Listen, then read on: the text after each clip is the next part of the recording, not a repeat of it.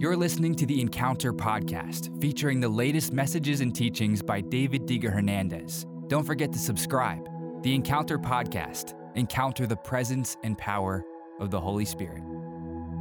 It's time to go to higher places in your prayer life. Whether you're just beginning a prayer life or you're a seasoned believer who knows the depths of prayer, it's time to go deeper. It's time to go higher. I want to talk to you about the seven realms of prayer. Now, when I talk about the seven realms of prayer, I'm not talking about different worlds or different dimensions. It's actually quite simple what I mean by the realms of prayer. I'm talking about the different realities of prayer, the different facets of prayer. And we begin with number one, adoration. John 4 24 says, For God is spirit, so those who worship him must worship in spirit and in truth. Really, prayer is simple interaction with God.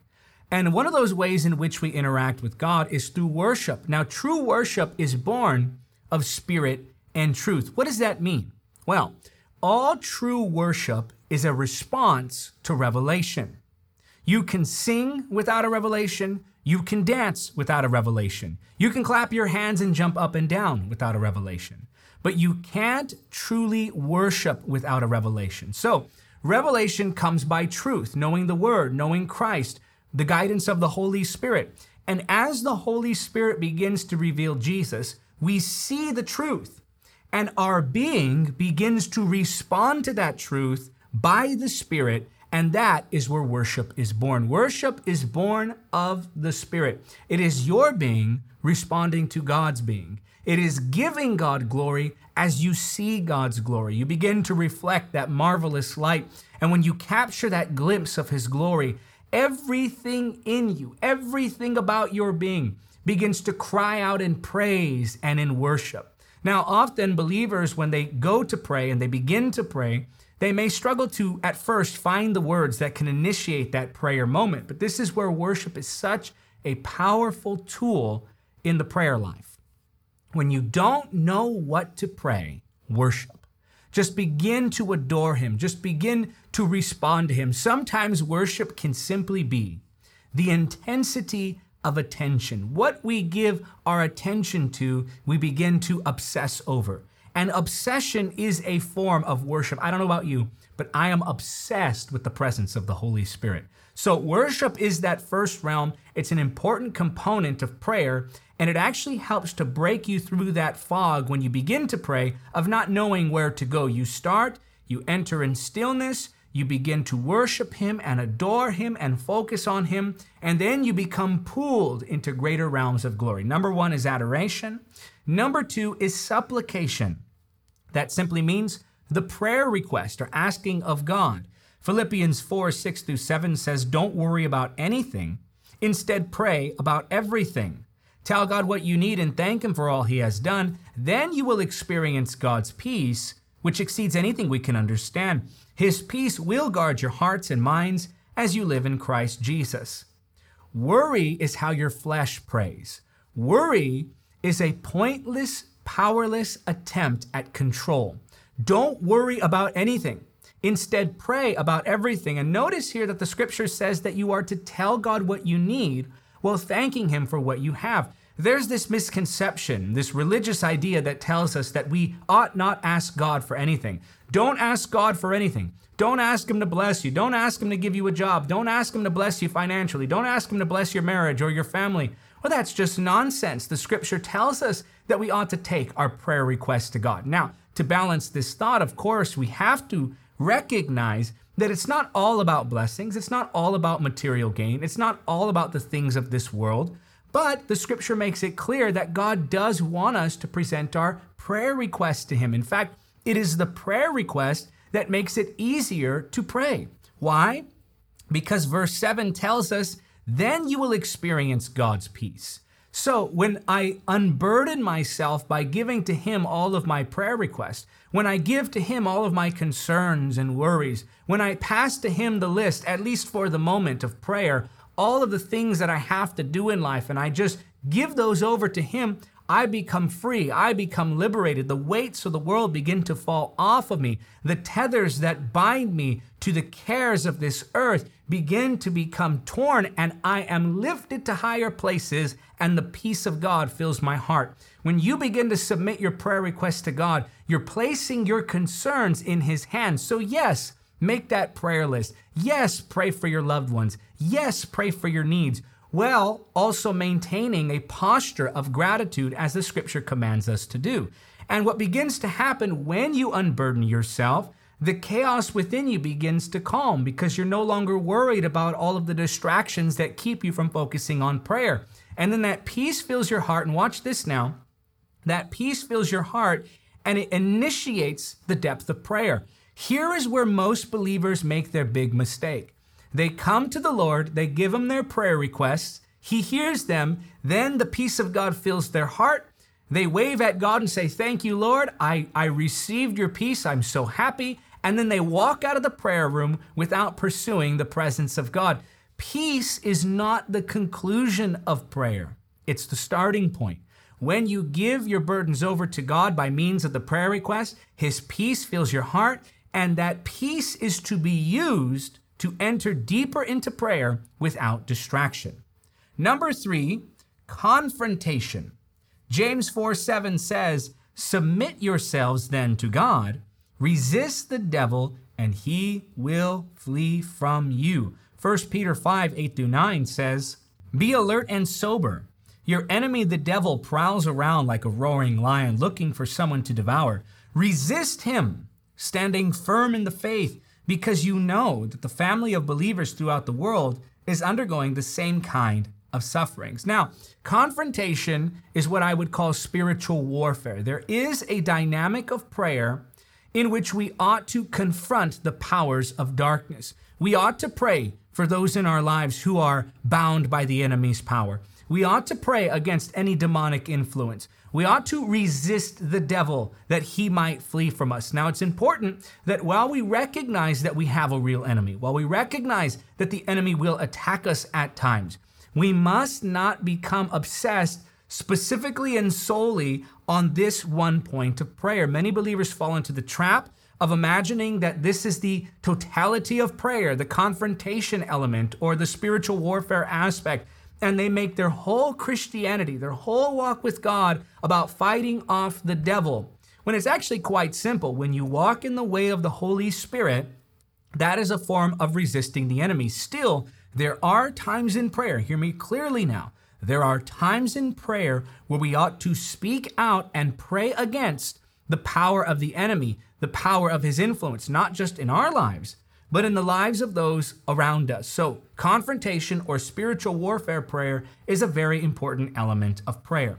So, number one, so far, adoration. Two, supplication. Three, confrontation. Number four, contrition.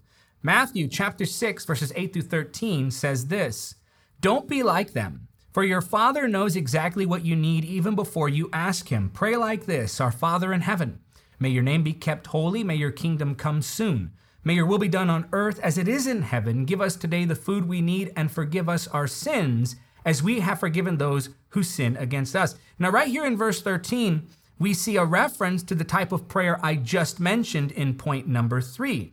And don't let us yield to temptation, but rescue us from the evil one. So, there again, we see confrontation where we are to resist the enemy and we are to pray against the temptation that the enemy tries to use against us.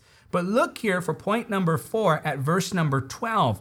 And forgive us our sins as we have forgiven those who sin against us. Contrition or repentance is an important part of prayer. It's in the Lord's Prayer. We are to ask God for forgiveness. Now, this doesn't mean that we are to list every single sin and that if we somehow forget about one sin that we committed, that we're doomed for all of eternity. No, this is about posturing yourself in agreement and alignment with the will and the word of God. This is about aligning your mind with God's mind. This is about coming into agreement with Him by saying, I agree, these things in my life need to go. And it's spiritual maintenance, something that we ought to do on a regular basis to have the Lord search us, point out anything within us that is not of Him, and then turn from that in agreement with Him. This is something we ought to practice in prayer regularly, not condemnation, but contrition, not constantly replaying all of the mistakes from our past for which we've already been forgiven, not replaying the things that we've already repented of, but spiritual maintenance by acknowledging that there are things presently in our lives that need to be fixed, areas that need to be smoothed out, areas in which we need to turn from wrongdoing and come into that repentance lifestyle. Number five, meditation. Now, when I say meditation, it's going to freak some people out. They'll imagine all of this new age imagery, but I'm not talking about new ageism. I'm talking about meditation, something that was originally described in scripture. You see, worldly meditation tells you to empty your mind. Why? Because influence comes in emptiness. When the enemy is looking for a place of influence, he looks for places that are empty. So, worldly meditation says empty your mind. Godly meditation says fill your mind with the word. And yes, devotion to the word or meditation on the word is a form of prayer. Why? Because it's interaction with God. What is meditation? Meditation, simply and biblically speaking, is repetition in thought. Psalm chapter 1, verses 1 through 3. Oh, the joys of those who do not follow the advice of the wicked, or stand around with sinners, or join in with mockers. Verse 2 But they delight in the law of the Lord meditating on it day and night. They are like trees planted along the riverbank, bearing fruit each season. Their leaves never wither, and they prosper in all they do. Here we see some of the benefits listed in regards to those who are meditating on the word, who have a lifestyle of a love for the word of God. They flourish in each season, not in some seasons. In every season, they flourish and they prosper in all they do. Why? Because they're grounded on the word. If reading the word is eating the word, then meditation or repeating the thought of scripture again and again is digestion. So when you read it or receive it, that's the eating of the word. But when you meditate, that's the digestion of the word. That's how it becomes a part of you. To continually think about the scriptures that you heard and read, to continually think about the truths revealed by the Holy Spirit through the Bible. That is how you meditate. Let the Word of God dominate your thoughts. Let the Word of God constantly flow through your thought patterns. Filter thoughts that are not of God. Through that filter of truth in the Word of God, meditate on the Word. Number five is meditation. Number six, intercession. 1 Timothy chapter 2 verse 1 says, "I urge you first of all to pray for all people. Ask God to help them intercede on their behalf and give thanks for them. So, intercession is a very powerful form of prayer. It has to do with praying for others. You know, in the scripture, we see others praying for healing on behalf of another. We see them praying for salvation on behalf of another, blessing on behalf of another, protection on behalf of another. So you and I can pray whatever God has promised. If God has promised it, you can pray it. And you can pray it for someone else. So as you are interceding, you can pray for the protection and the health and the blessing and the favor of your loved ones. You can pray for those who haven't come to the cross yet to come to the cross. You can constantly pray that the Holy Spirit will guide them and bring people into their lives that will share with them the gospel message. You can pray that they be protected from the strategies of the enemy, that they would be preserved, and that they would ultimately be set on a path that is godly. Your prayers matter. Remember this it is impossible to accomplish nothing in prayer. For every moment you are praying, you are accomplishing something whether you see it in the natural or not, whether you feel it in your emotions or not, whether you consider it something that makes sense in your mind or not, whether the person is responding in the way you want or not, prayer is working. Prayer does work. Prayer will continue to work. So intercede for your loved ones and don't give up. Number seven, appreciation or thanksgiving. This is like praise but this is more so talking about the things that God has done. This is posturing yourself in gratitude. Psalm 100, verse 4 says, Enter his gates with thanksgiving, go into his courts with praise, give thanks to him, and praise his name. Much like the prayer request, the giving of thanks clears the way into his presence.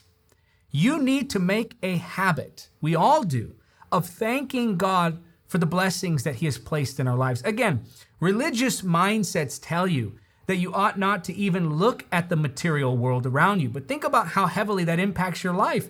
I mean, look at your loved ones. You experience relationship with them in the material world. Think about the blessing of God. We can use our material to bless the church, to expand the kingdom, to help those in need. We ought to be thanking Him, yes, for the material too, but also thank Him for the spiritual aspects. Thank Him for His love. Thank Him for His mercy. Thank Him for His grace. Thank Him for His patience. Amen to that. Thank you, God, for your patience with someone like me. Thank you for my salvation. Thank you for the joy that daily overflows by the power of the Holy Spirit. And you're going to find that as you begin to thank God, it's a form of praise. The opposite of this is to complain.